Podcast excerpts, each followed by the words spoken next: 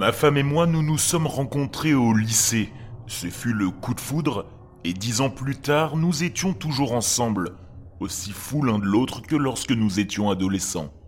Elle était parfaite, la vie avec elle était parfaite. Cependant, au fil des années, une routine a commencé à s'installer entre nous. Une routine que j'ai désespérément essayé de surmonter en ayant des phases, toutes différentes les unes des autres.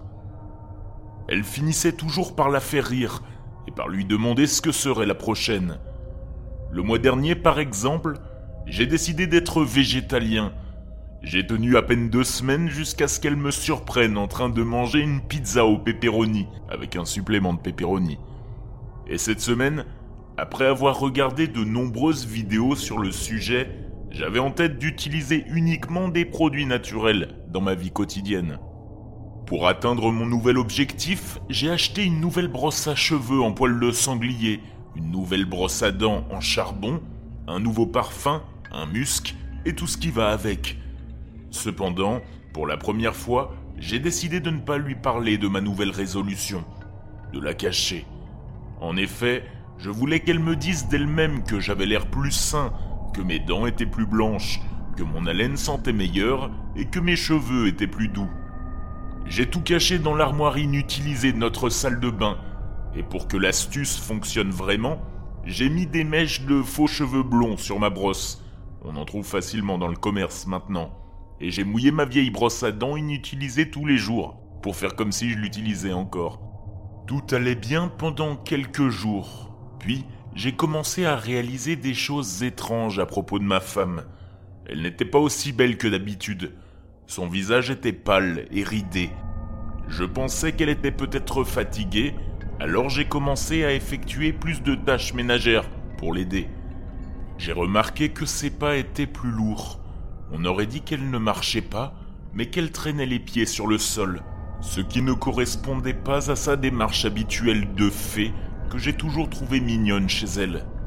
Et puis, il y a eu la nuit dernière. Je n'ai jamais eu de problème de sommeil, bien au contraire, et s'il y avait une guerre sous mon lit, je ne m'en apercevrais même pas. Étant donné que ma femme avait le sommeil vraiment léger, je savais qu'elle pouvait me réveiller si quelque chose de similaire se passait, ce qui n'est bien sûr jamais arrivé.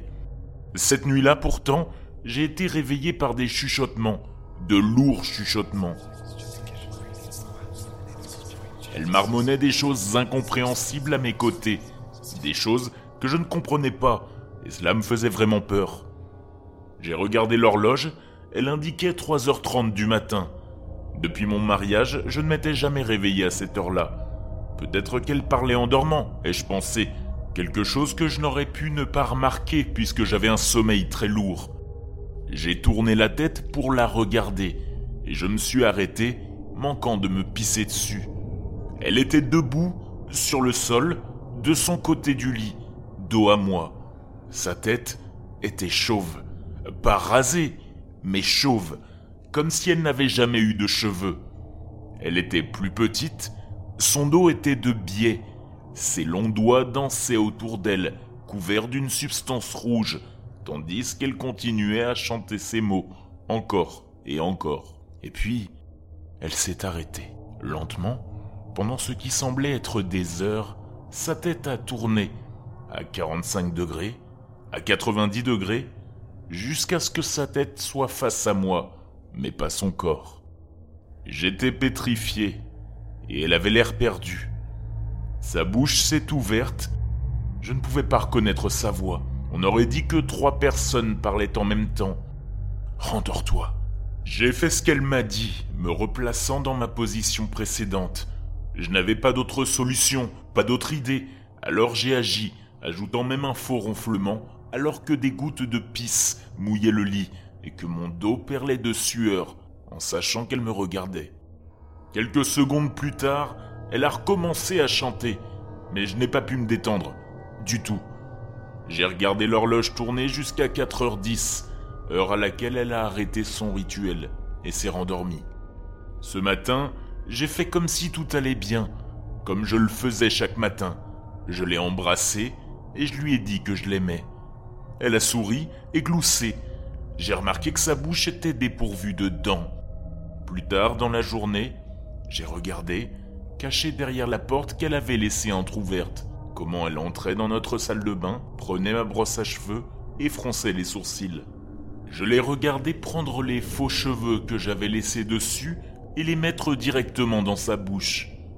J'ai regardé son froncement de sourcils s'accentuer.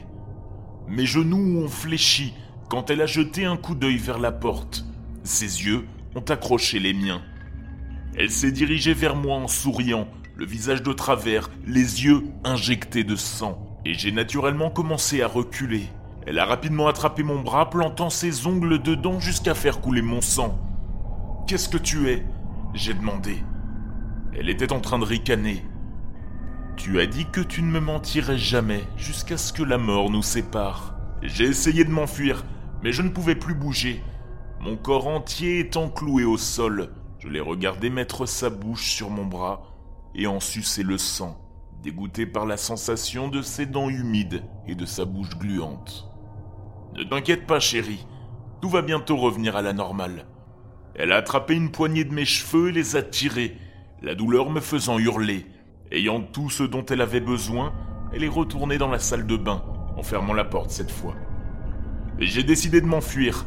J'ai couru vers la porte le plus vite possible. J'ai entendu du bruit derrière moi et je me suis retourné. Je n'aurais pas dû. Elle était là, courant après moi à quatre pattes, le corps plié en deux vers l'arrière, sa tête souriante se profilant entre ses jambes.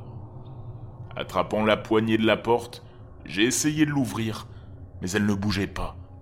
Sous la pression, je me suis mis à pleurer, jusqu'à ce que de la morve coule sur mon visage. Arrête d'être ridicule, chérie. Elle a ri. Le dîner est arrivé. Nous sommes actuellement tous les deux assis à table. J'ai prétexté que je travaillais sur un projet de dernière minute. Et je vous écris en même temps. Je ne peux pas m'échapper de cette maison. J'ai tout essayé. De casser les fenêtres, ramper dans les conduits d'aération, rien n'a fonctionné. En me souriant de l'autre côté de la table, elle m'incite à boire davantage de vin. Elle redevient belle peu à peu.